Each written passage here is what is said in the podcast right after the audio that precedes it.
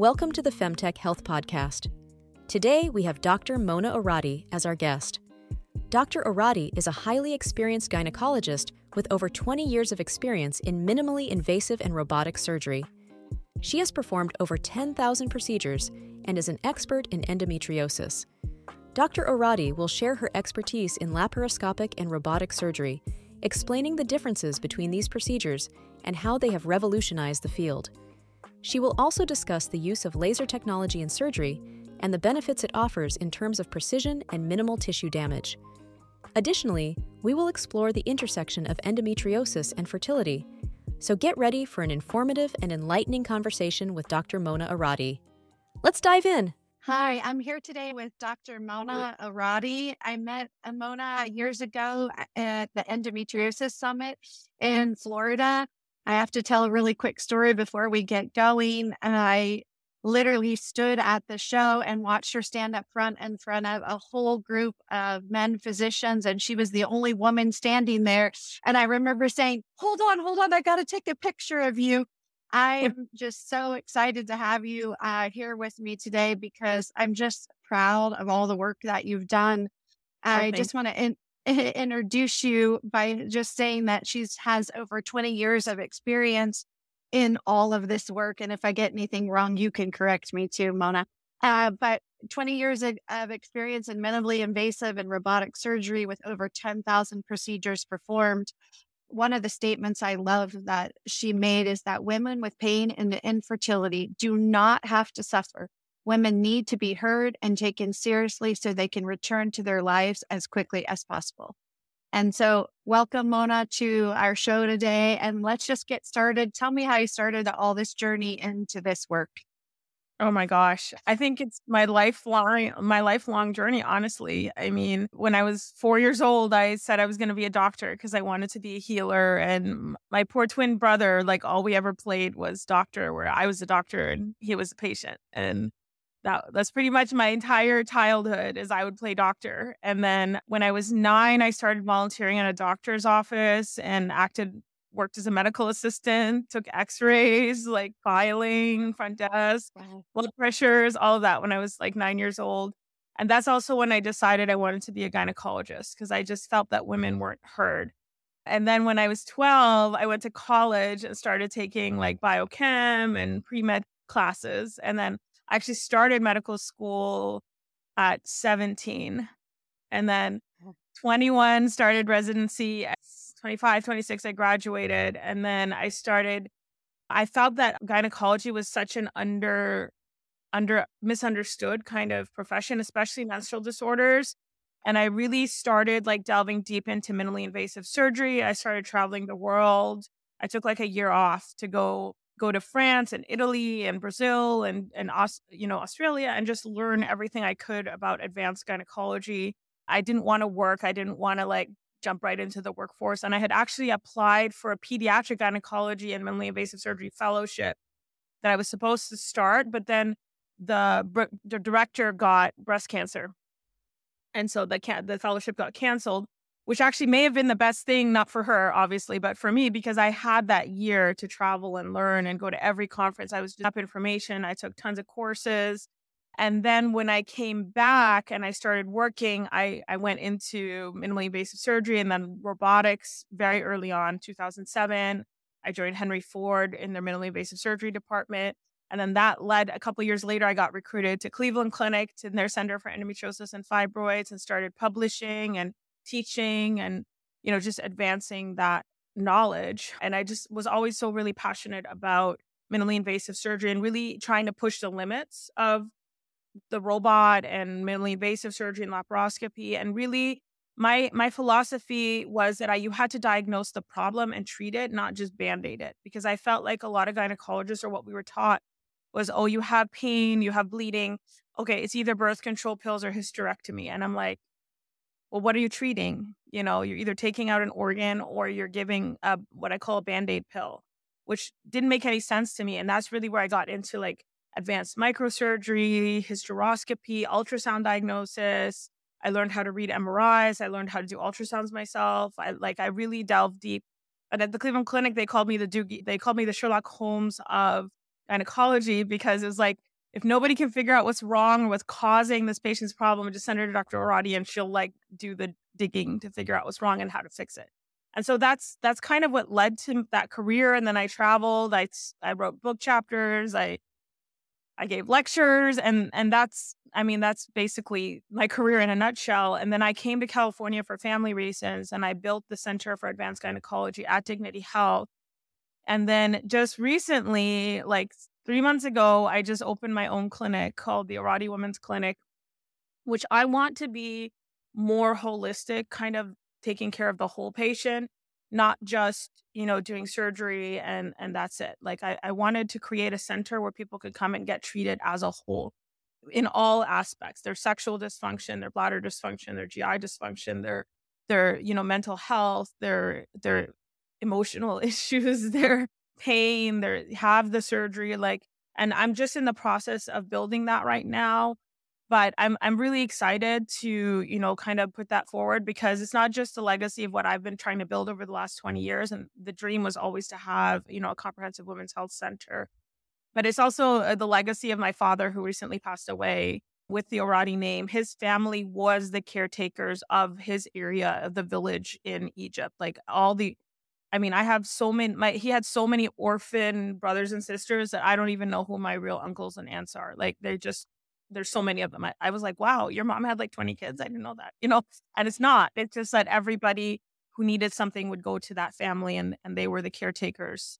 And that's where, like, if you look at my logo, I have a little heart with a hug, you know, I want to be the caretaker of women um, with that legacy of my name and uh, to build that concept of a holistic kind of care approach where we really listen to women and can treat all of their gynecologic issues and and also address the side effects of those issues because things like endometriosis, pelvic pain, abnormal bleeding, infertility doesn't just affect one aspect of a woman's life. It really affects every aspect of her life, whether it be her education, her work, her family life, her sexual life, her fertility, her her life as a mother, her life as a daughter, her life as a wife, her life in every way. It affects every her mental health. So I don't I, I didn't want to just be the fix it person for the one problem. I really want a patient to feel completely cared for in all aspects. And and that's why I'm doing what I'm doing. So hmm. that's where we are right now. I love that, Mona. And just so I understand too, like when you look at the big picture of holistic care, do you feel throughout your learning experience in the medical field that that you gain some of that knowledge there, or was that just already inside of you? And did you actually see that holistic pattern like in your education time? So, honestly, both. I mean, I think I always had that tendency or that kind of innate kind of caring and wanting to listen to people and help be a, you know a helper and healer but also i was lucky enough to go to university of western ontario in canada and their whole curriculum was based around holistic care even in our in our first and i was part of the curriculum committee so i actually helped develop the curriculum in medical school and residency. I was the in charge of the curriculum for the residency too. So i was really into education curriculum development which was really i mean it was kind of i wanted to learn the best so i'm like well if i can control the curriculum we can learn better right? Yeah. But one of the concepts that I taught that was very strongly reinforced in medical school and at University of Western Ontario, and I think across Canada, I think Canada has a different philosophy of healthcare than the United States. Really, it was a concept called FIFE, and it, it it's it stood for feelings, ideas, fears, and expectations. And so every patient, you had to fife them. You had to ask them about their feelings. You had to fe- ask them about their fears. You had to ask them about their expectations, what their goals are. Like you have to look at the patient as a whole, what their ideas about what their condition is going, they're going through. So this whole like this was really beat into us. Five, five, five. We had to fight the patient. Every single patient had to fight. We had to like write at the end of the note the five. You know, what was she afraid of? What are their ideas? And I think that concept, and also Canada's very into diagnostics, right? Like the biggest thing you had to come out of a visit with was a differential diagnosis. What is the possible diagnosis for this patient? In the US, and actually you can even see this because I took both Canadian and US exams. The exams in Canada are okay, what do you think the diagnosis is and what test are you going to do to confirm that diagnosis? in the US, they never ask what the diagnosis is. It's always like, okay, well, what drug are you going to give them or what test are you going to order? That was the question that would, that on our medicals, you know, on our, you know, exams on USMLEs. So even the examinations in the US and Canada are totally different because of that concept. Like the US revolves all around, oh, what test are you going to do or what, what drug are you going to give them? where in Canada, it really, if, if you even actually look at their, that big, huge book, I forgot what the Toronto notes they're called, that we study for our mm. Canadian exams, the RMCCs, it's all about diagnosis. Treatment was a part of it, but the most important part was diagnosis. History, physical exam, fifing the patient, finding the root cause. And so it's just a completely different philosophy. And I think the opportunity that I had, first of all, to study in Canada and to travel around the world to see what gynecologists are doing in other countries really enlightened me. And then when I became the part of SLS and on the board of SLS, I again traveled the world. I went to 45 different countries lecturing as part of the world team. And yes, I'm lecturing and I'm giving them my knowledge, but I'm also absorbing everything that they have. You know what I mean? And well, I think that unique perspective is really what makes me look at gynecology, medicine, women's health so differently than kind of the standard gynecologist out there. And I really think it's an opportunity that, I mean, most gynecologists should have. I wish we could like encapsulate it, you know, and, you know, feed it mm-hmm. to them. But, you know, have to have that passion to do that. And, and I spent a lot of time and money obviously doing that. But it's made me ultimately a much better surgeon, a much better doctor, I think a much better human being in general. And I mean, I, I would highly recommend that that people do that and i and i even talk you know that's part of the reason i was so passionate about sls and i just recently stepped down from my i'm past president now of society of laparoscopic surgeons but they sls was very into the world view like we have a whole world global perspectives um, day in sls they're very into multidisciplinary having general surgeons urologists gynecologists talk together pelvic pain specialists like it's very multidisciplinary and being going to that conference every year actually i have been organizing that conference for the last 10 years so you know always trying to bring in new concepts new education it's different than the kind of the standard american conferences and i and i always tell my american colleagues like you need to go to an international conference at least once every other year or something. Just see what's going on somewhere else. We're not the center of the world as much as we may think we are we're not. Uh, there's a lot going on outside and and there's a lot of restrictions and i think you have to you have to learn from other cultures and other people in order to know what we're doing is it good or not or is there some way we can make it better right? Absolutely i love this idea of fife and i think you know when you're in the whole women's health space if we aren't diagnosing correctly how are we going to treat co- correctly? We can't just throw things at people we have to actually know hey all the different aspects of the di- of the diagnosis right? And if we're not diagnosing correctly then we can't treat correctly. So i love this that like the di- it's not only not only is the diagnosis important but what the patient needs is different from patient to patient like they were they i've been approached many times to write a protocol for treatment for endometriosis it's impossible every patient is different every patient has different goals some of them want to get pregnant. Some want to get out of pain. Some of them, their sexual functions are most important. Some of them don't tolerate hormones. Some of them already had surgery. Like there's just so many aspects. You can, it's not a protocoled approach. Every patient is individual. You have to listen to that patient. What are their issues? What are their problems? What do they want to gain? And then you have to structure your treatment about around their needs, not what I think is right right? So that's that's the important thing. And I so let's just review this five. So feelings, ideas, fears, expectations. Is that right? That's correct. Yeah. That's awesome. I, I love this idea as, you know, I do some training and educating in our community just with family practice residents to help them know how to talk about, you know, pelvic health issues with their patients because we know so many primary care physicians are the first people that are actually seeing people who might have primary, you know, pelvic health pain patterns, endometriosis, you know, all kinds of infertility issues. But if they don't know how to do this five component, I think sometimes it all gets missed. So helping them have the words and being comfortable actually asking the questions, because many of them will tell me, Oh, I, I never even learned how to screen or learn even to have a perspective about how to talk about pelvic health. So did that come easy to you or or was that something you kind of had to learn? I mean honestly, so long ago now. I mean, I'm I'm 25 years out of medical school. No, I think it was really easy for me. I mean, I've always been one of those people who you know, was a listener. I was like the nurturer in my family and took care of everyone else, like even from a young age.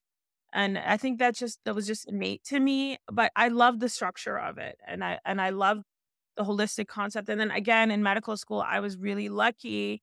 I had I from the beginning, the first day, they're like, "Do you what kind of mentor do you want?" And I said, "I want a gynecologist." Right. So they they hooked me up with a gynecologist, several gynecologists actually, but the main one was Dr. Akira Sugimoto.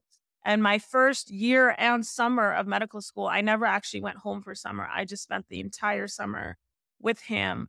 And he was a GYN oncologist, and he just had this like way mm. of speaking with patients. It was so compassionate, caring. Like, and he was amazing in surgery. Like, it looked like it was like you were watching a ballet or a symphony. And he became like, oh my God, I want to do this is what I want to become. And I remember I used to, I mean, I was 17, but I used to go home and pray every night that God would make me the best surgeon in the world and the best doctor in the world. And I would literally like get up in the middle of the night, get down on my knees and pray to God that that's what would happen and that all this work would be worth it. And and so I was just I mean I was really lucky. I mean obviously there's an innate but there's a direction that happens. And I think that environment was really I mean, it was just the perfect environment for me to to develop those skills, right? So, you know, I did my first hysterectomy when I was like 18. So it's like, oh my god, like second nature to me, you know. So so early on, you know, so some people maybe don't understand, you know, laparoscopic surgical procedures, robotic. Will you talk a little bit about, you know, those procedures and then how you trained in them so people understand the difference maybe between a general surgeon and someone that does what you do. Yeah, I mean, there's a big difference. But I mean, let's just talk about like the types of surgery in general, right? So there's open surgery, which is the traditional, you know, you cut someone open, mm-hmm. you open up their abdomen, and then you go in and you do whatever it is you're going to do, right? Remove an ovary, remove a uterus, you know, whatever it is. That kind of has gone way by the wayside, especially over the last, you know, 20, 30 years with the advent of laparoscopy. So laparoscopy, instead of us cutting someone open to do the surgery, we put a camera through the belly button and then we put little ports where we put instruments through the abdominal wall into the abdomen and then we use those instruments usually like something to pick up with and something to cut with and where we can do the surgery laparoscopically with these what they call keyhole surgery or whatever you want to call it so instruments through the abdomen and then came the advent of robotics. So, what robotic surgery is, it is a laparoscopic surgery. So, you still have a camera and you have instruments that go inside. But I explain it to my patient, it's kind of like a Wii, right? These instruments inside the patient, I go to a control center and I control them. And they do ev- everything my hand does. So, if I want to pick something up or I want to cut something or whatever my hand does, the robot does in a better way meaning it has no tremor, it's scaled down, it's more precise. And then my my robot eyes are 3D, HD, 10x, you know, 4K, you know. So basically, it's like shrinking me and putting me inside the patient with the same ability and dexterity of my hands to be able to do really delicate surgery, which I think for endometriosis has been phenomenal because a lot of times we the endometriosis is very dense and tough, and you have to really dissect out structures carefully without causing injury and trying to minimize the kind of damage you do with a surgery while still removing the disease. So it's kind of like, and it's very, I always say it's even more difficult than cancer surgery because with cancer surgery, you just go in and remove it all. Like you pick it up, like you just take it all out the whole en bloc. But with endometriosis surgery, you're trying to, in most cases, you're trying to preserve fertility which means that you have to remove the disease but leave functional organs behind, right? You still need a functional uterus, you need functional tubes, you need functional ovaries. And so that is a very delicate process that, that requires a lot of skill and a lot of experience and very good tools, which I think the robot has really revolutionized that and changed that. That and other things like the laser and, and other energy devices and then I also learned, which uh, there's not a lot of people that do this, but mini micro laparoscopy is like laparoscopy, but instead of these large instruments that are like the size of my finger that go through the abdominal wall, we use two, three millimeter instruments. So they're like the size of needles that go through the abdominal wall. And so it's called needleoscopy, but basically we have a little teeny tiny three millimeter camera and little teeny tiny instruments, which is ideal for a couple of uh, scenarios. Number one, teenagers, right? Young women mm-hmm. who are very active, who don't want scars on their abdomen, who just don't know if they have endo.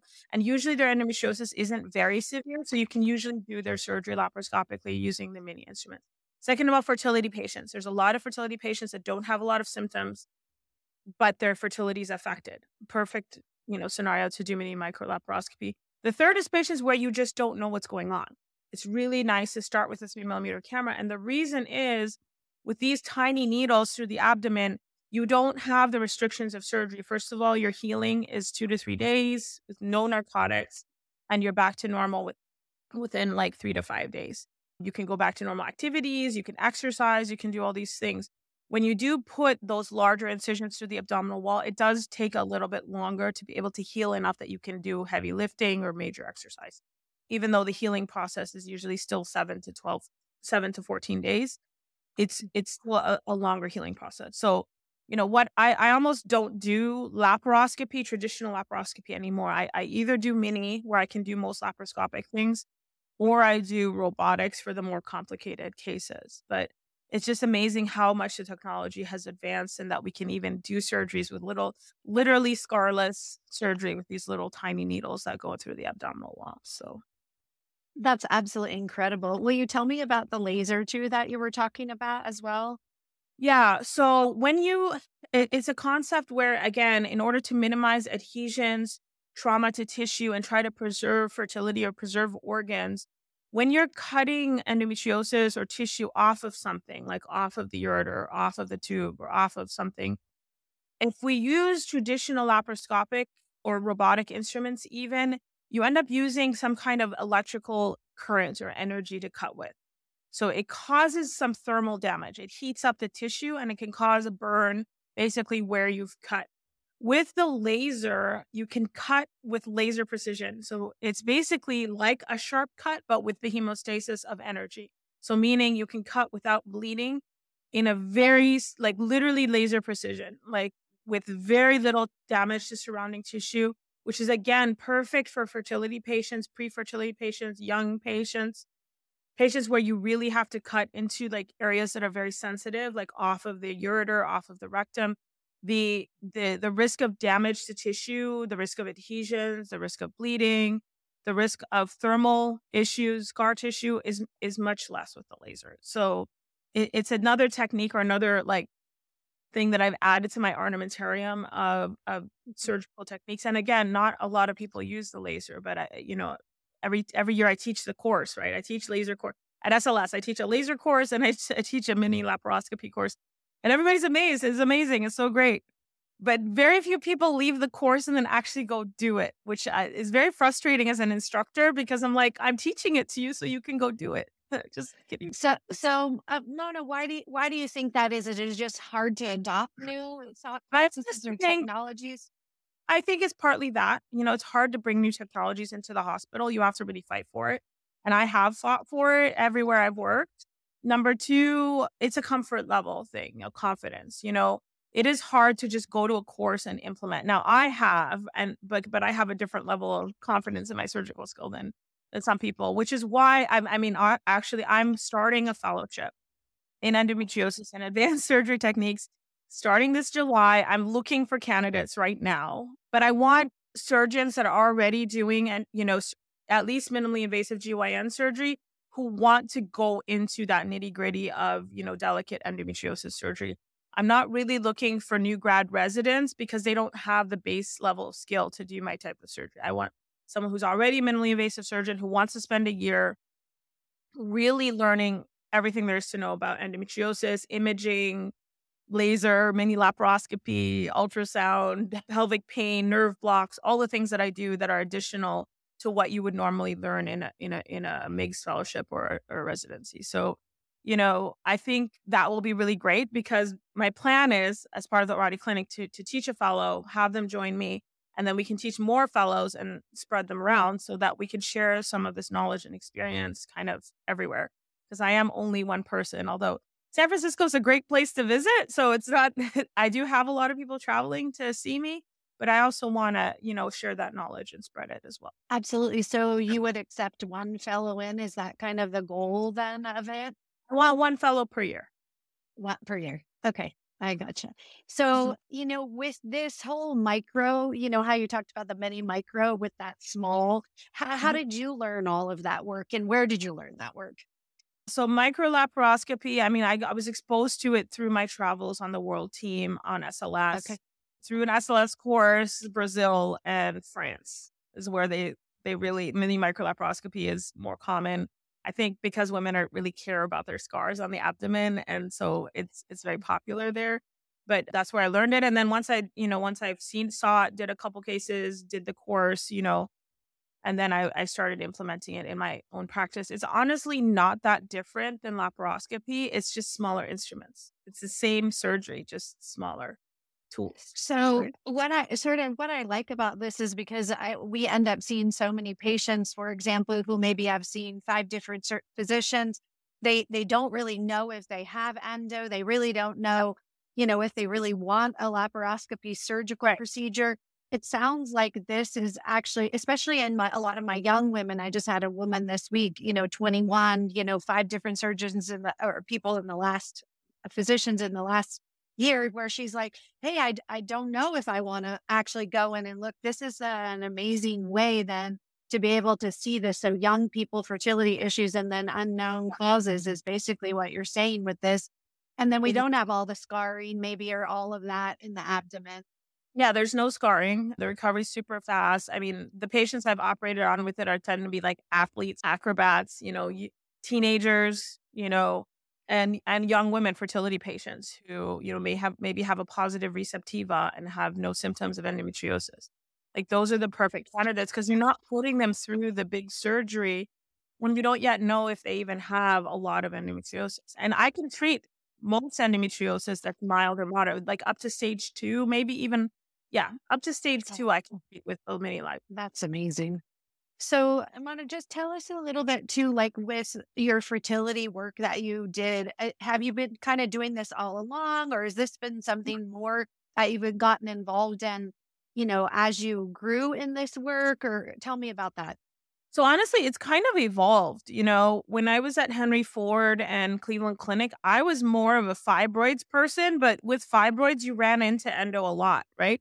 because 70% of people with fibroids have endometriosis. So I was kind of like the fibroid specialist, but I, every time I'd go in to do a myomectomy or sometimes a hysterectomy in patients, I found out that uh, the patients, especially the ones with pain, a lot of them have endo. And so I ended up doing endo on top of the fibroid surgery. So, and then I actually took um, a, I took a, I did a sabbatical and actually went to Italy to a fibro to an endometriosis center just to learn deep infiltrating endometriosis. So I actually did a sabbatical just to kind of become comfortable with DIE. And then after that, I came to California and I started doing that work. The fertility work, honestly, when I came to California, I started telling some of the fertility specialists around about the different techniques that I use and things like that.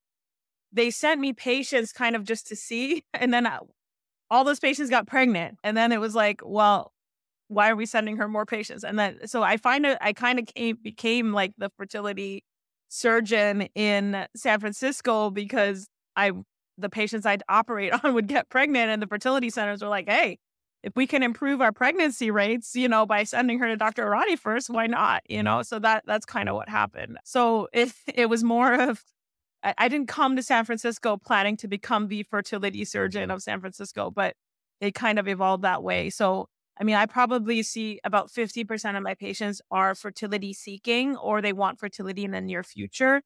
And about, or they've already failed IVF and they need to get pregnant. Um, and 50% are like pain, you know, chronic pelvic pain or bowel dysfunction or, you know, possibly some diaphragm endo or bladder endo or or things like that. And then I have a small contingent. I probably have a 10% teen population because I also became the pediatric persons because I, I am trained in pediatric gynecology too. I told you I was going to do a pediatric fellowship. So I also do like probably 10% teens and then I have, you know, 30 to 40% fertility and then, you know, 30, 40% pain. But I also do fibroids too. So, but there's a lot of overlap in there. So I, I also do a lot of the the fertility fibroid, you know, uterus preserving fibroid surgery as well. And then I have a small contingent of like the weird stuff, like the Müllerian anomalies, the didelphic uterus, the uterine septums, the, you know, duplicated vaginas, like the the kind of like the weird and wonderful stuff too. So I have a small area of of that as well. So so I don't know how how to say it. I guess I was good at it and that's why I became that person, but it wasn't like in my plan. I just just kind of evolved, you know. Well, talk a little bit too. I you you mentioned it before, but how much you know the endo and the fertility cross over. Oh yeah. I mean, I mean, if you look at the numbers, right, fifty percent of patients with endometriosis will have difficulty getting pregnant. 50% don't. They do get pregnant. Mostly patients who are lower stage and younger get pregnant. And the ones that are higher stage and a little bit older, they're the ones who end up needing assistance as a general rule. I'm not going to say it like that. That's not across the board, but that's just a generalization. For the patients that have endo that can't get pregnant on their own, generally, for most people, the recommendation has been IVF. But I kind of feel like, well, if you can treat their endo, they can get pregnant. Do you really need the IVF?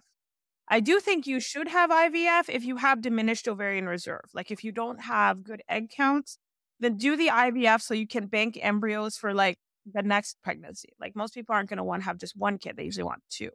So I would say do the IVF, preserve the embryos, but then before you start implanting and wasting embryos that they have implantation failure, you know, get evaluated for endo and possibly have surgery for endo, but at least get evaluated to see is it worth it or not. And if you de- if you have symptoms of endo, definitely do that because you don't want to have a kid and have chronic pelvic pain, right? As a mom, Absolutely. it's miserable. Exactly. So why don't we do two birds with one stone? Do the surgery, get rid of your pain, improve your fertility, and most of the studies, again, if you look at the German, Australian, Canadian literature, most of the studies show at least a triple implantation rate after endometriosis surgery. So wow. why have a higher implantation rate so that that first embryo will stick? And now you don't have pain, and now you can take care of that kid when they're born. And now you have embryos for the future that you can then reimplant later. So my idea is a little bit of a different philosophy. I think most fertility centers, although I'm not going to say all of them, some of them are very endometriosis aware. But a lot of them are just thinking about, oh, let's just get them pregnant. Let's just do IVF. Let's just get them pregnant. Let's just do. And then once they fail, then they send them and they're like, oh, well, they're failing, you know. But why put someone through that? Those failures are heartbreaking. You're losing those embryos. You're losing the the, the hormones and the emotional toll that you have to go through to have an implantation failure in the end. It's heartbreaking. Like I think women should be more aware, especially ones that have endo or have symptoms of endo, that that maybe just improving their endometriosis can improve their fertility. And then maybe we can discuss the IVF, you know, if they have lower ovarian reserve or something like that. But I don't think jumping straight into IVF if you have infertility is good because at least half of people with infertility have endometriosis, at least. It's probably closer to 80%. I know. And and this is the thing that I don't think a lot of these women know, right? They they have infertility issues. So they're they're always like, okay, Sherry, I'm gonna go now you know, to start IVF. And I'm like, okay, I think you really need to be worked up first. And right. How, how do we get that word out? How do we teach oh women? How do we help them? It's so frustrating, I think, as well, because I feel yeah. like that's all I talk about. And yet I feel like still so many people don't know. And again, it might be my Canadian background, but when we studied infertility when I was in Canada, like diagnostic laparoscopy for endometriosis was like step one. In the US, IVF is step one. So it's it, it's a completely different mindset shift than the the rest of the world honestly like the rest of the world they don't jump into IVF until they have a diagnosis of what is causing their infertility and endometriosis is high up there and as far as patients maybe endometriosis is in their mind but they tell me well why didn't my infertility doctor tell me that I could have endo or that this could impact my endo or could and and this is I don't know it's an educational thing in, in the US again like endometriosis is not kind of high up on the, oh, I should tell the patient she may have endo and this could affect her fertility. It's always like, oh, you have infertility. Why don't we just do IVF or IUI or whatever? And then it's only after they fail that they start working it up, which I think is backwards. Why should we be implementing a treatment until you know what the cause is first? And then if IVF is a treatment, fine. But uh, you have to discuss the disease process with the patient. You have to tell them it could be this. And I mean, now, I mean, thankfully, there's a lot more awareness. Receptiva testing is around. Like, there's a lot more kind of talk amongst patients where patients are asking for this. They're saying, hey, do I have endo? Should I get evaluated? And I think eventually fertility doctors will catch on or the ones that are very endometriosis aware already have caught on but it's not a universal and i think uh, honestly the onus lands on the patient to kind of mm-hmm. learn that and that's why these podcasts and what you're doing and what the endo summit is doing is so amazing because we are i mean the biggest thing we do is educate right so absolutely and education has to be key in all this. Uh, will you tell me a little bit about the res, uh, Receptiva that you were just talking about? So there is a test that we do talk about at the Endo Summit. If you, I mean, I'm, I'm sure we've talked about it multiple times at the Endo Summit. There is a test for implantation, you know, kind of receptivity of the uterus. And there is one of the markers, which is a BCL6, that does correlate with endo. So basically, if you are going undergoing infertility and you're trying to see is my uterus receptive to an embryo prior to intra- implantation, and this receptiva test comes back with a positive BCL6, there's a 95% chance that you have endometriosis. So it, it's not a test that I don't think we should universally do to diagnose endometriosis, but I think infertility patients, especially ones that have failed an IVF cycle, it might be something to consider unless they just want to uh, get evaluated for endo. I don't need the Receptiva to diagnose endometriosis. I just get a lot of referrals for a positive Receptiva because I'm the fertility surgeon. so when a patient has a positive receptiva, they end up in my office. I end up doing laparoscopy, and then uh, you know, and then they get pregnant later. But that that's why I see it a lot, and and and and that's why I talk about it a lot. It's because I just see so many patients with it. I actually do receptiva testing in my office if a patient wants it, but I, I again, I don't need it to diagnose endometriosis. But it is a tool that has brought an awareness to endometriosis higher up there because when the positive tests come back and the studies are showing that 95% of positives are have endo and that removing that endo improves their fertility. I think in the next five to 10 years, once we have these pub- studies published, a lot of people will be talking about endometriosis and fertility more. So I'm actually happy the test is available because it's kind of bringing a highlight that hey, endometriosis is a thing and it can mm-hmm. affect your your implantation and it can affect your egg quality and you know so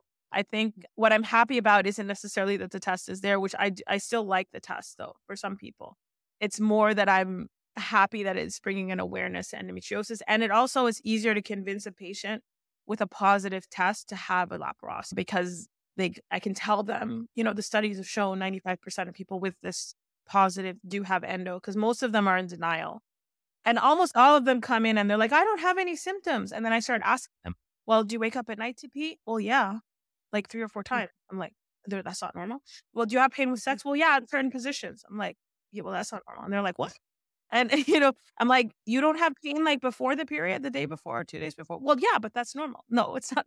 you know, so it feels like they come in with this, I don't have any symptoms, and then I start asking them about these symptoms, and they're like, well, yeah, well, I have that now that I think about it. You know, and mm. so it's really interesting because again there's there's so many symptoms that women have just learned to like accept oh it's not normal to have pain with sex or it's not normal to sometimes have period poops where you have pain with pooping i'm like no and the period bloat you mean bloating a week before your period is not normal? I'm like no and they're like wait what you know, what are you talking about so it it is it is interesting there is a certain percentage that don't have any symptoms though and those are the difficult ones. And those are the ones that I do recommend microlaparoscopy for because at least we can look and see if they have it or not. So yeah, and I, I love that because so many of my younger population too, you know, they're just more hesitant. And if they had something that they could actually look, you know, see that, you know, or have that procedure done and then they could actually know, then, you know, and their downtime is so little. I mean, it's it's yeah. amazing literally do the surgery on Friday or Wednesday, and, and patients are back to their normal selves by Monday. It's like a so, weekly, you know. So, Mona, talk a little bit too, you know, just because, you know, sometimes people are confused about you know, like vaginal, you know, I, I had a vaginal ultrasound, you know, I was told, oh, there's nothing going on. I had an MRI. Oh, nobody saw anything. Will you talk a little bit about that with us as well? Because Yeah. there's a lot of frustration, I think, sometimes, you know, when people have been worked up by multiple, you know, physicians and different people, but who maybe don't understand you know, fibroid and the crossing over between endo and adenomyosis, et cetera. And they need to understand just because they've been told, oh, that was negative, that that might not, and, you know, be true. Yeah. I mean, there's so much. I mean, you're opening up a can of worms here, but let me let me just know. a couple of things. Number one, fibroids don't cause pain. So if someone tells you that your fibroids are causing your painful periods, they don't know what they're talking about. Fibroids cause bleeding, they can cause mass effect pressure, they don't cause pain. If you have fibroids and pain, you have endo as well. Number two, that's I'm just gonna give some very quick bullet points. Number two, endometriosis does not cause heavy bleeding. Okay. Adenomyosis causes heavy bleeding. It's not endometriosis, it's adenomyosis. The treatment for adenomyosis is different than endometriosis because adenomyosis is within the uterus. Endometriosis is external to the uterus. That's number two. There's a lot of overlap between the two, so you have to be careful about the diagnosis. Number three, just because a radiologist said your ultrasound is normal does not mean that your ultrasound is normal. Almost every patient that comes to me has had a normal ultrasound and they're not normal. I do the ultrasound, I see the endo, I see the effects of the endo. And it's because the radiologist is just reading numbers. How big is the uterus? How big is the ovary? They're not looking at the positioning. Like, let me give you just a very simple, quick example because a lot of people like are mind blown by this. So we are born with our uterus in the middle and our ovaries to the side. So like this, uterus in the middle, ovaries to the side. If we come in and my uterus is tilted left or right, it's endo. There's nothing else that causes your uterus to put to be stuck on one side or the other. If I have one ovary behind and one ovary in front, that's not normal. It's endo. But the hmm. ultrasound that the radiologist does is going to say it's normal because the measurements are normal. Hmm. But the patient of the the organs is not, and they don't comment that in the ultrasound. That's number one. Same with MRI. They don't comment on that. So you have to know what you're looking for in order to diagnose it. And radiologists that read that read some MRI that some radiologists there are some radiologists that are very specialized that know how to see those types of things. But I would say the great majority of radiologists, if they're not specialized in endometriosis, do not know how to see those things or comment on them. So that's why when I when I when I see a patient, I ultrasound them myself. And I, I look at the MRI images myself. I will look at the report just out of curiosity to see kind of what they mentioned. But I, I've learned to read the MRIs myself and I've learned how to do ultrasounds myself because that's the only way that I feel like I can accurately diagnose endometriosis and adenomyosis is by looking with my own eyes. Is that that's a very short because I know we don't have a lot of time, but those are like just bullet No. point. No, I really appreciate that because that just helps clarify for people when they're listening um, and, you know, trying to understand, oh, I've been told all these things. And, you know, if they don't follow through, then, you know, they're out there. And this is why so many endo patients aren't getting help for, you know, seven to 10 years. So, Right. and, you know, we're just trying to stop that from It's happening. So, frustrating to me uh, to me as well because it it it honestly gaslights these patients. Like they come in and they like literally when I tell them, "Well, you have endometriosis," like they start crying because finally someone has validated the pain that they're in and the suffering they're having when they just thought it was just them. It's just their problem. Like so, it's just it's very frustrating. I wish there would be a disclaimer by the radiologist. Oh, by the way, we don't know how to look at endo or something like that, so that we would like we could the patient wouldn't feel they're they're invalidated.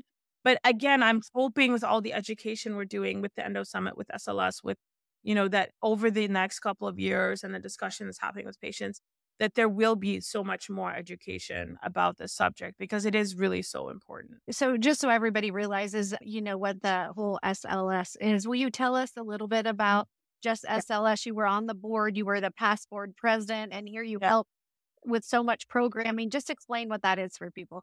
Yeah, so SLS is a Society of Laparoscopic and Robotic Surgeons. It's a multidisciplinary international society. So we have members of doctors from all over the world, from all laparoscopic specialties. So you the big three, gynecology, general surgery, and urology, which are the the three most important. And, we also have thoracic surgery, pediatric surgery, but those are the the big three members. And the, the society is basically committed to teaching advanced minimally invasive surgery to surgeons across the world. And so, you know, we have a world team, and part of that world team, we travel around, you know, we share knowledge. And we also have an, a, a yearly conference where everybody comes together and we we share knowledge and it's it's it's a small yet big society in that it's not like the big you know you know acog and the really big you know gynecologic societies but it's very impactful because it talks about the things that aren't commonly talked about and it also has cross knowledge between specialties right between mm-hmm. gynecologists because most of the time a gynecologist will go to a GYN society meeting and they talk only about gynecology and the general surgeons go to a general surgery meeting and they talk only about general surgery and the urologists go to urology and they all talk only about urology this is the one place where they all talk together and endometriosis is a big subject because it's the one disease that crosses into all of those realms right endometriosis can affect the bladder the ureters it can affect the bowel it can affect the appendix it can affect the upper area it can affect so that it's the one disease that is truly multidisciplinary and that's why i think we, we talk a lot about it at at sls so that's kind of so the- mona tell tell me a little bit about your journey as a woman being involved in in this work and uh, you know maybe some of the challenges and then just some of the the joy that you've had with all of it too. Oh my gosh. Well i mean first of all you have to realize i'm a woman. I'm in case you haven't noticed i'm a covered woman. I'm a colored woman. And I was a very young woman, right? I was like 21 when I started residency. So to get taken seriously with all of those things was a feat, right? I had to be like the loudest person, the most smart person, the most skilled person, the most passionate person, the best speaker, the best surgeon, the be- yeah, I had to be the best, right? To get any kind of attention. Otherwise, you're just kind of like, oh, and, and it's really interesting and it, it's really funny when I when I look back, you know, when I first started going to conferences and presenting my work and my research and my surgeries and stuff like that, I would go to the conference day one. Everybody would be like, like I was the odd man out. Like, who is this person? Why is she here? Right? Like, are you even a doctor? Like, that's kind of what I got. Do you speak English? And then, you know, I would give my lecture and then everybody wanted to talk to me. Oh, that's so interesting. How did you do this? How did you? And all of a sudden, I became like the most popular person. Like it was like an overnight change. Like the first day or two, nobody talked to me. And then I'd give my lecture and everybody like, oh my God, that's so amazing. That's so fascinating. That's so, can you tell me more? And then everybody wanted to talk to me. And it was like, I would always laugh. I'm like, because you judged me based on how I looked the first two days. And now that I've shared my knowledge with you, now you want part of that knowledge and now I'm popular. Like it's just it was I mean, so I it's it's so funny like how that evolves. And I'm not saying that people are, you know, discriminatory, but it's just it's a nature, right? Like who is this young kid like up on the podium? Like what's she talking about? She's like 20 years old, right? Like who's this person? Now, I mean, people know me, so it's I don't get that so much. But I look back on that and I and I laugh internally because it's it, it was it was so funny that that's how it always kind of came about. So how how it as a journey? I mean, it was eh, it's a struggle, right? It's it was hard. I always I was always nervous. I always felt like, you know, I had to be the best. I was hyper vigilant, hyper diligent, whatever you want to call it. I always felt like someone was looking over my shoulder, just waiting for me to make a mistake. You know, like the hawks would like eat me alive, even one single mistake, which was was a struggle. Like, eh, I mean, even to this day, it, it is hard, hard to be so different you know, and you get questioned, like, why are you doing that? Like, I remember when I started doing these really complicated surgeries at Henry Ford, like, like right at the beginning of robotics, like 2007, 2008. I was told, you can't do that. That's not possible. And I'd be like, well, I just did it. So why are you saying I can't do it? Because I just did it. Like, patient's fine. Like, what are you talking about? And so that actually was what pushed me into research. I'm like, okay, you think I shouldn't do this? Well, let's look at the outcomes. Look at these mm. patients. They have less bleeding, they have less pain, they're home faster. They have better outcomes. Why can't we do it? Just because you can't do it doesn't mean it can't be done. You know, just because you don't have the skills to do these surgeries doesn't mean I can't do them. And it was always this kind of like, it was always this, this I was always under the magnifying glass. And that's very stressful because you're trying to innovate, but yet you're scared of what people are going to say. And I honestly, I, I, as a Muslim woman, I've kind of learned to ignore Like I'm just like, whatever, I'll just do it, whatever I need, you know? And I think it kind of helped me because I've always had that kind of people looking at me and saying, Oh, what's she doing? And, you know, and I think I just learned that I have to be my own self and have my own vision.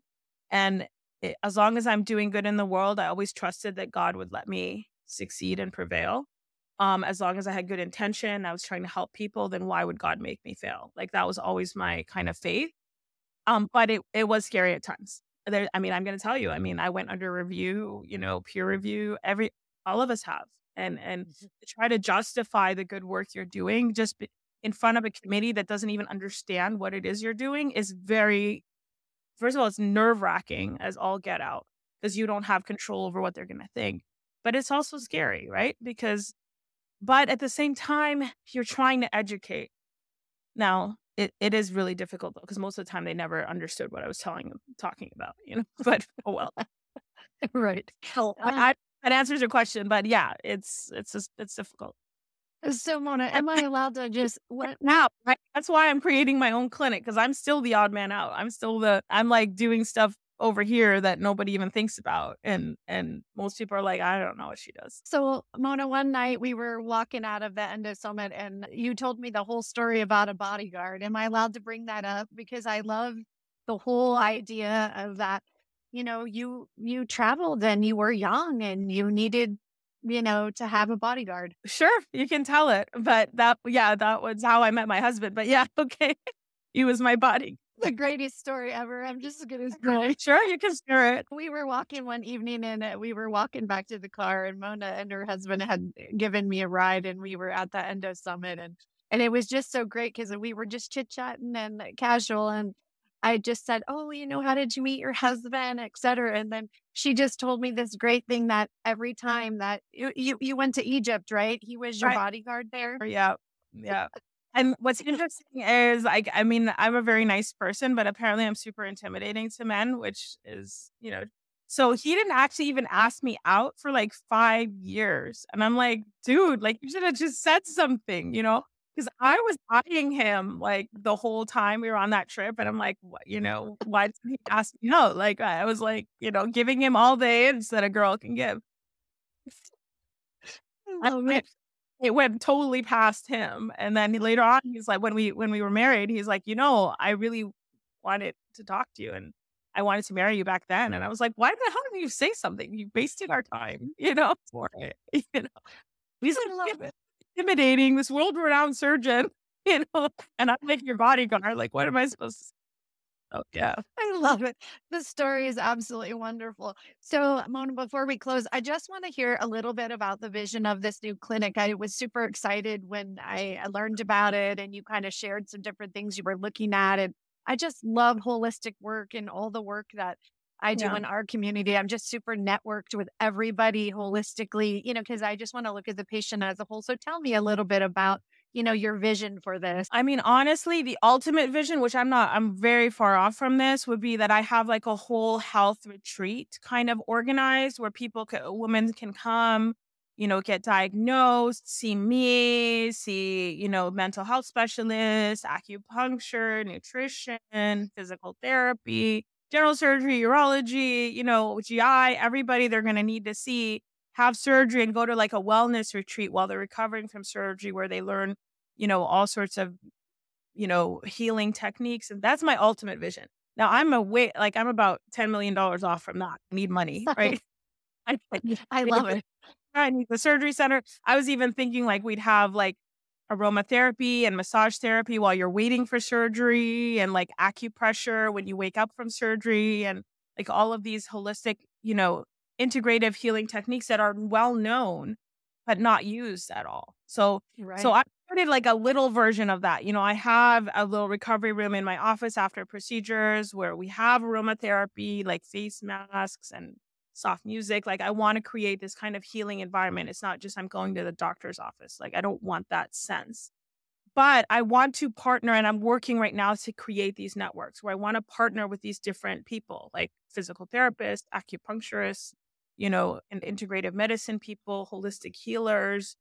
I'm I'm trying I'm starting to create these combination of supplements that I want to create. Like I'm actually talking with a company about compounding you know, supplements that are well known to help with Right. inflammation, fertility, all of these things.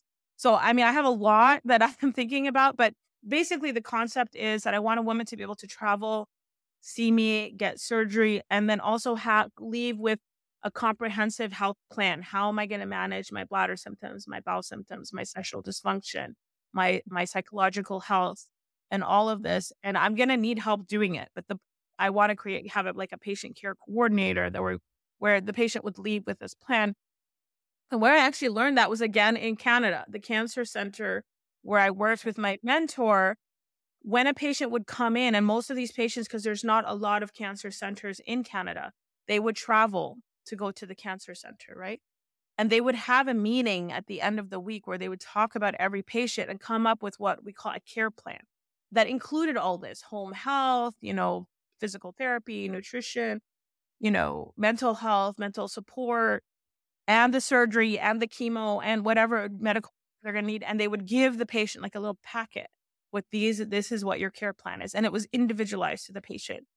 And I want to do something like that, you know, where we mm. have a care team that we meet and then a mm. care coordinator that'll follow up with the patient, you know, to have all of that. Am I there yet? No, I've only started, I just started three months ago, right? Like I'm still, but that's the plan. Like that's what I'm trying to get to is having a more kind of well-rounded approach rather than it's just you come in and oh we're going to do the surgery and then you know goodbye no.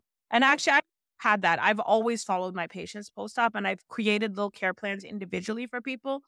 I just want it to be more formal written out folder i also have like this vision of like a care basket that you would get when you have surgery that has resources and like the, the the holistic teas that my gra- my uh, my great grandmother was like a midwife in in Egypt. So it would have like all the herbal combination that you use for gas pains post op or you use for you know nausea post op or whatever like all these herbal medications because I think medications are are good in some scenarios but we should also use other techniques and more holistic mechanisms to treat people because I think medications all have side effects and I'm one of those people that really can't take any medications because I'm allergic to like everything. So literally everything. My my allergy list is like 25 pages long. so I've kind of like learned this holistic kind of integrated medicine as well as surgery. And I think you have to use a combination of things when you're treating someone. And especially, it sounds like it goes way back, right? Uh, Here you're mentioning your grandmother. I mean, that's Like amazing. grandmother, I, I used to follow her around. Yeah, way back. My mother used to, uh, she used to use a homeopathy uh, for Yeah. treatment. She had, a, I read a home, I read a homeopathy book when I was like nine years old. That was like my bedtime reading. So I've always kind of had a pulse on it. And I also had really bad, painful periods, right? And I didn't tolerate birth control pills. Like they were, they'd make me like suicidal.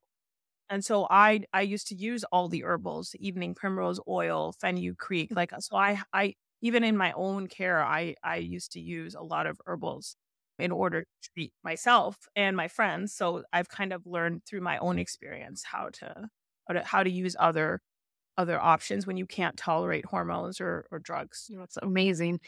Well, I really appreciate you uh, spending your time with us today and being on the show. I love Yeah. education and I I just so appreciate you know that your devotion to all of this work and we women and women's health and you know I just can't wait to see you know all the things that are going to go on. I love comprehensive care. I think if we can have comprehensive care like that we're just going to take care of women so much better and that's really what this is all about is long-term health for women and then they facilitate their families and they go and do their gifting in the world and you obviously have done your gifting in the world and it's just been so fun to meet you and get to know you oh. a little bit more today so i really appreciate your time and i'll look forward to seeing you again at the endo summit Yeah, me too. I'm really looking forward to it. sounds great thank you so much mona for being here today with us You're welcome. Thank you. Perfect. Bye. We're good. Cool. My team, Mona will just chop everything up and, you know, get stuff,